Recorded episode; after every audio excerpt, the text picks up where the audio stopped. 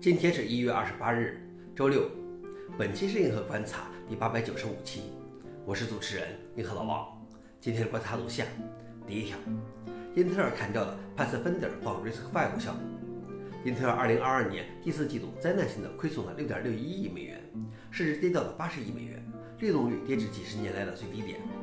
在此形势下，英特尔宣布砍掉了一系列项目，包括 Pathfinder for RISC-V 项目。该项目是英特尔探索新 CPU 开放架构的一次尝试，旨在帮助加速开发 RISC-V 芯片，允许用户构建 RISC-V 芯片，然后运行在 FPGA 上。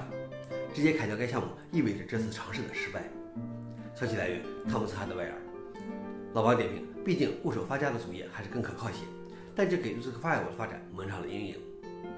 第二条是，奔驰成为美国首家获得三级自动驾驶认证的汽车公司。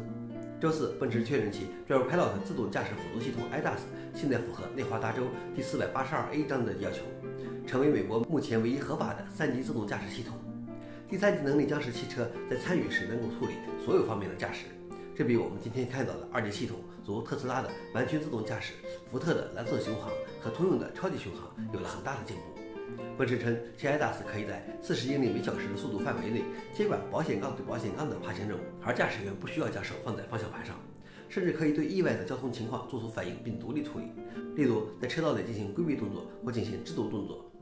消息来源：Engage。老王点评：原本我以为会是特斯拉率先推出三级自动辅助驾驶系统的。最后一条是科学期刊禁止将 ChatGPT 列为论文的共同作者。科学期刊宣布了一项更新的编辑政策，禁止使用 ChatGPT 生成的文本，并澄清该程序不能被列为作者。科学期刊要求作者签署一份表格，声明他们对自己工作的贡献负责任。而由于 ChatGPT 不能这样做，所以他不能成为作者。此外，他们认为即使在准备论文时使用 ChatGPT 也有问题，因为 ChatGPT 会犯很多错误，这些错误可能会出现在文献中。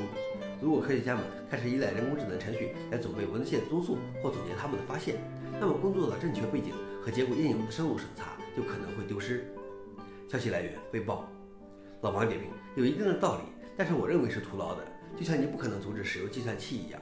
计算机本身并不能替你完成全部求解，只是一个辅助工具。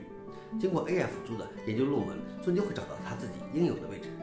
好了，以上就是今天的硬核观察。想了解视频的详情，请访问随附链接。谢谢大家，我们明天见。